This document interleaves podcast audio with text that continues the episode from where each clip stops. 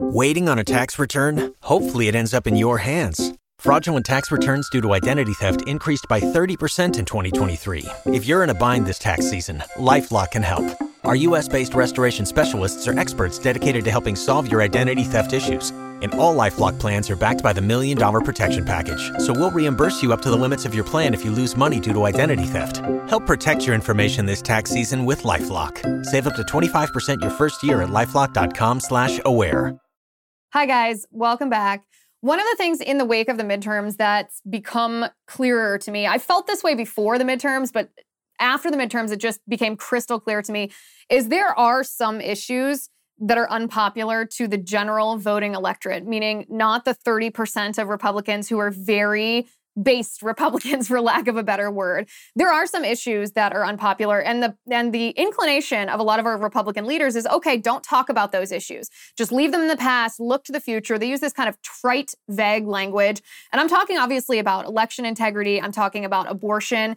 But one of the things that became very clear to me after what happened that we did not experience this red tsunami is that it doesn't matter if some of these issues are unpopular with the general electorate. Republicans, especially elected Republicans, still have a responsibility to fight this corruption because if we don't expose the corruption, if we don't fight it, then it's not just going to go away. We can't just leave it in the past and let bygones be bygones. The people propagating the corruption, meaning the Democrats and the left, are going to do it again. And they're going to be emboldened, and it's going to be worse, and it's going to put our country in a much more dangerous position. So, on that note, I want to bring in um, senior contributor to American Greatness, Julie Kelly, who has done absolutely incredible reporting on January 6th. I know a lot of people, Julie, are tired of talking about January 6th. I don't think we can talk about it, especially in the wake of the revelation from the FBI this week. Well, Liz, thank you so much for having me on. And we absolutely can't. And of course, the revelation is what um, I've been reporting on, and other a handful of other journalists have been reporting on, and that is the very likely role of the FBI in what happened on January 6th and the months, weeks leading up to that. So, what happened this past few weeks is in the two key trials, the Oath Keepers trial and the Proud Boys trial. The Oath Keepers trial has been going on since the end of September in Washington, D.C. The Proud Boys trial is set to begin in December. So, as much as the government has wanted to conceal evidence of FBI involvement, or at least maybe foreknowledge of January 6th, as the trials commence, they have to turn over this information to defense under discovery rules, or they're supposed to anyway. So, what came out interesting in the Oath Keepers trial is that the number two, the vice president, the person who reported directly to Stewart Rhodes, has been an FBI informant for months before January 6th. In the case of the Proud Boys, at least eight informants were embedded in that group months before January 6th. So, Liz, you could say one of two things. These were the worst informants in the world. How did the FBI ever find such horrible informants? Because they were planning this insurrection right under their noses and they never let law enforcement know. Or the second scenario, which I think is far more likely, is that this was replicating at the very same time what happened in the Whitmer kidnapping uh, entrapment scheme and that was dozens of FBI supervising agents, undercover agents, and informants entrapped these men to try to make it look like white supremacist militiamen loyal to Donald Trump tried to kidnap and kill one of his biggest political foes before the 2020 election. So um, I think this is raising some eyebrows. Christopher Wray testified on Capitol Hill on Tuesday and actually got some pretty tough questions from at least one Republican House member. And it, in my mind at least, it begs the question what is the purpose of an FBI informant? What's the purpose of federal law enforcement mm-hmm. infiltrating groups that they suspect or have probable cause to believe have devious intentions, if not to stop those intentions before they become a reality? That's it seems like an obvious question to me. Maybe you can tell me if I'm missing something. Oh, oh, oh, O'Reilly. You need parts? O'Reilly Auto Parts has parts. Need them fast? We've got fast. No matter what you need, we have thousands of professional parts people doing their part to make sure you have it. Product availability. Just one part that makes O'Reilly stand apart. The professional parts people. Oh, oh,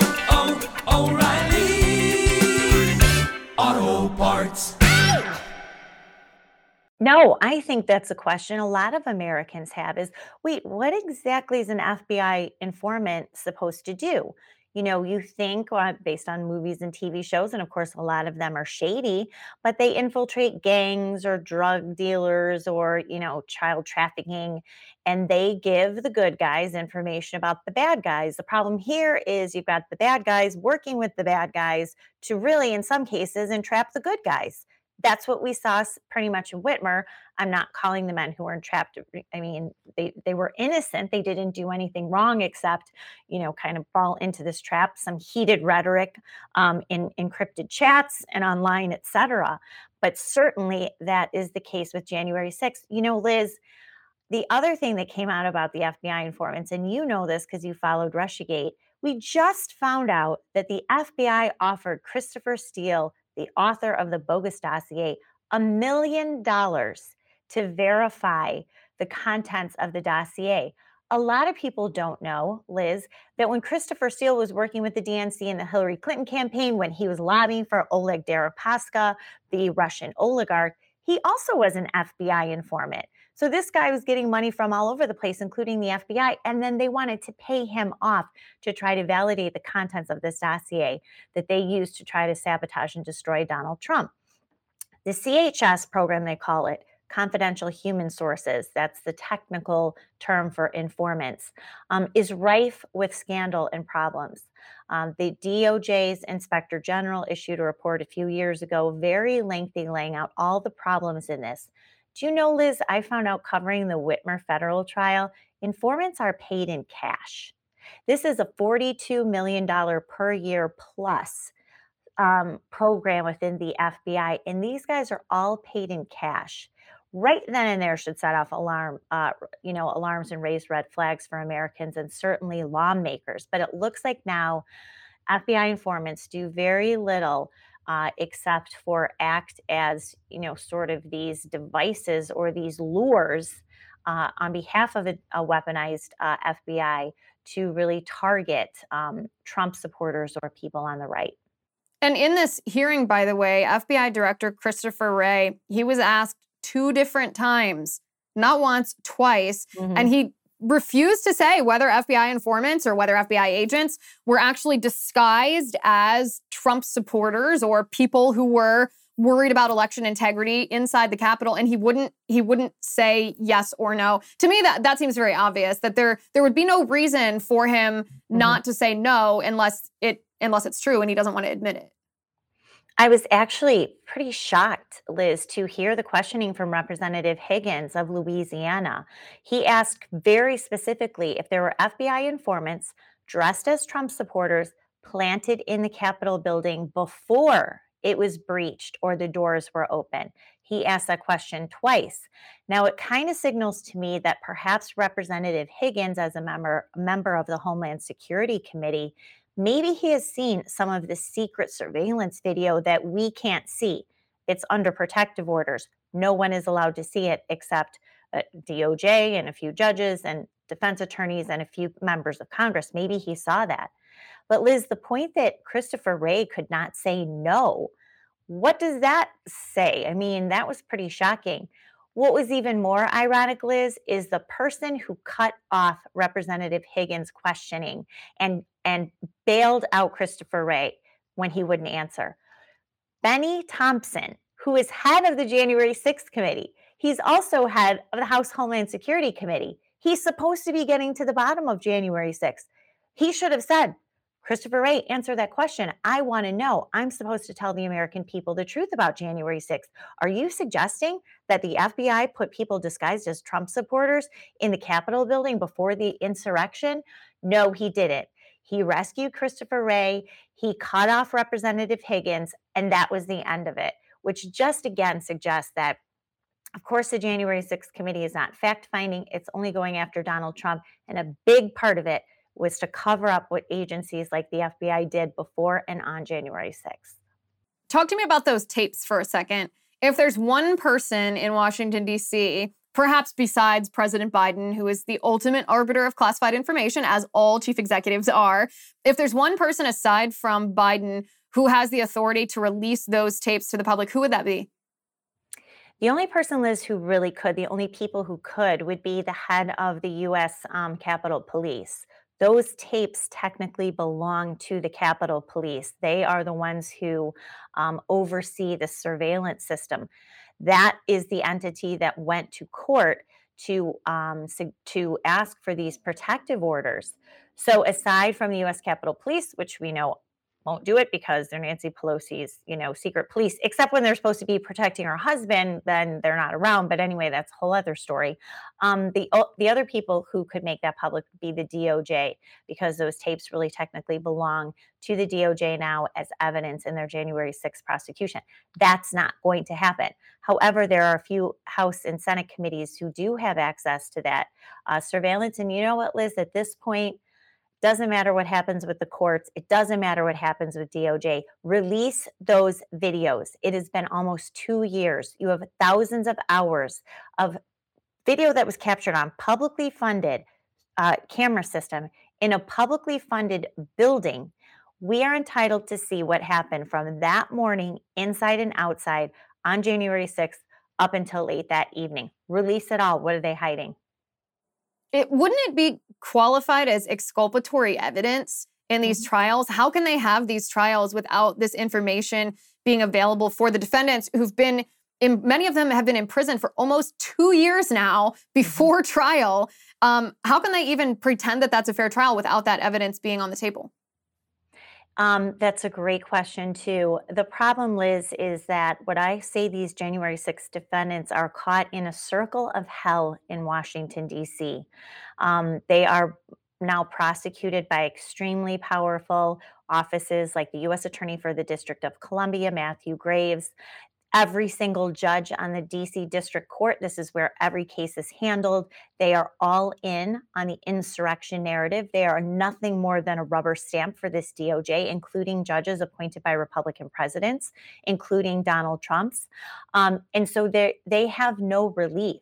So I think even if defense attorneys would say, we want to see this whole, we want to see the, you know, six hours, seven hours of video before the first doors were breached, the first window was broken. We want to see who was opening the doors. We want to see were there plants in there. Now, it would be kind of, to your point, interesting at this point for some defense attorneys to go to court and say, this was a question Christopher Wray refused to answer. We want to see all the video. The thing is, it's left up to the judges. DOJ would come in and object to that, and the judges would say, in pra- practically every single case, no, you don't need to see it.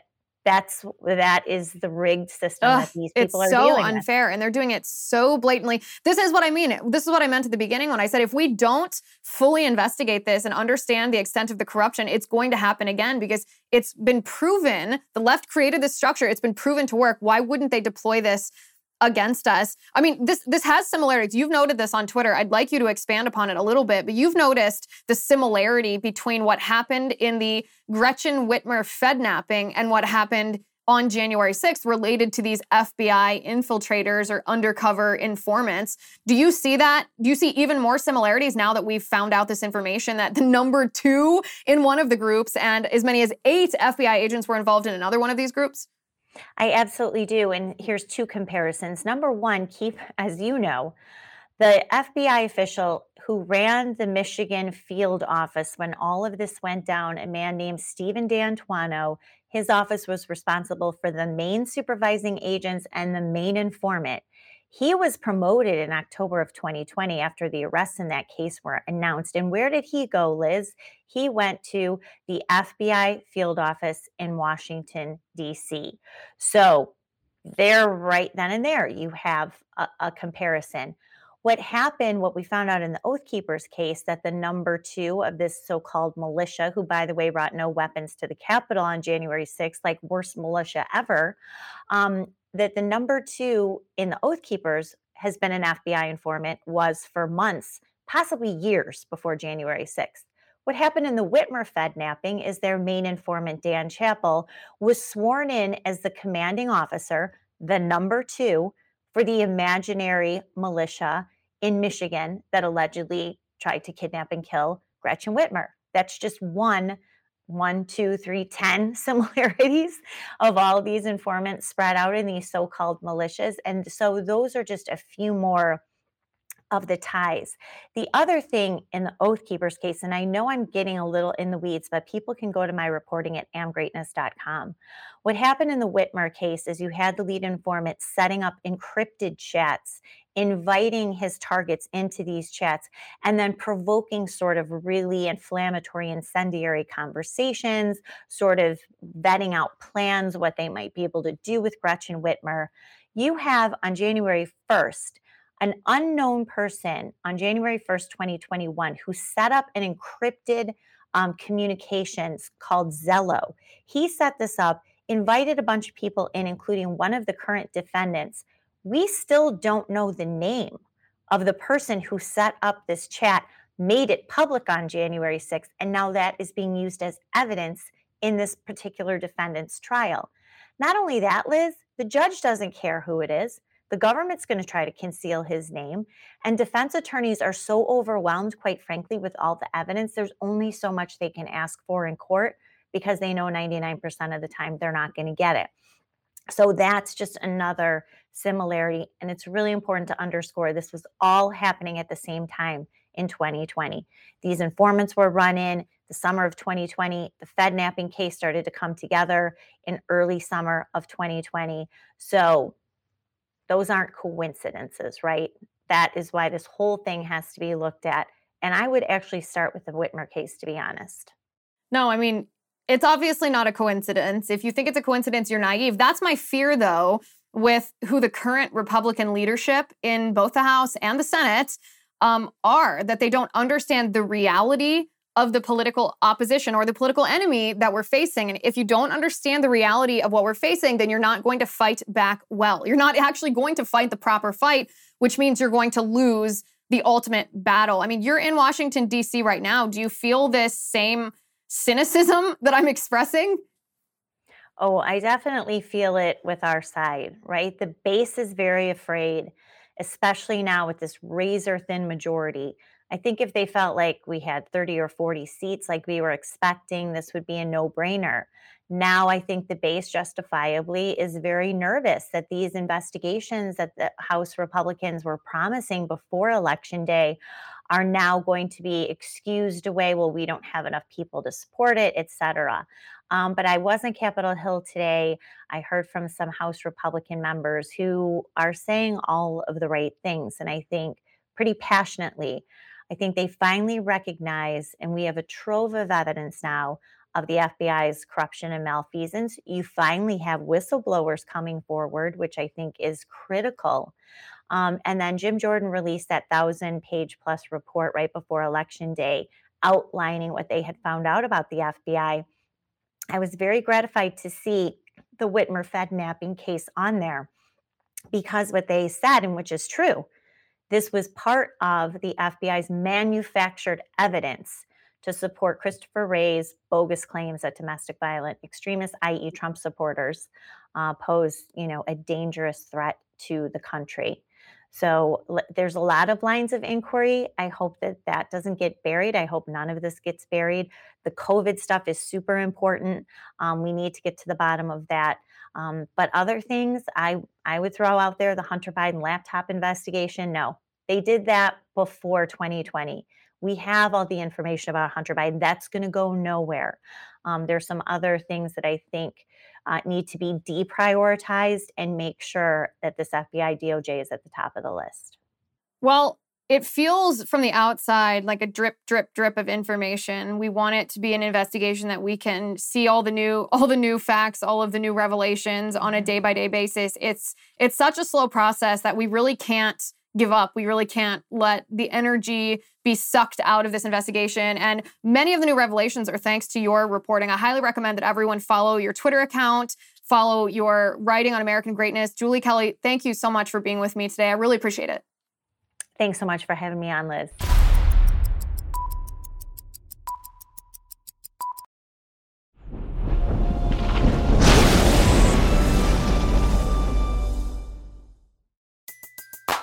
Everybody in your crew identifies as either Big Mac Burger, McNuggets, or McCrispy Sandwich but you're the filet fish Sandwich all day.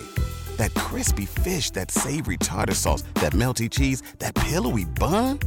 Yeah, you get it every time. And if you love the filet of fish, right now you can catch two of the classics you love for just $6. Limited time only. Price and participation may vary. Cannot be combined with any other offer. Single item at regular price. Ba da ba ba ba.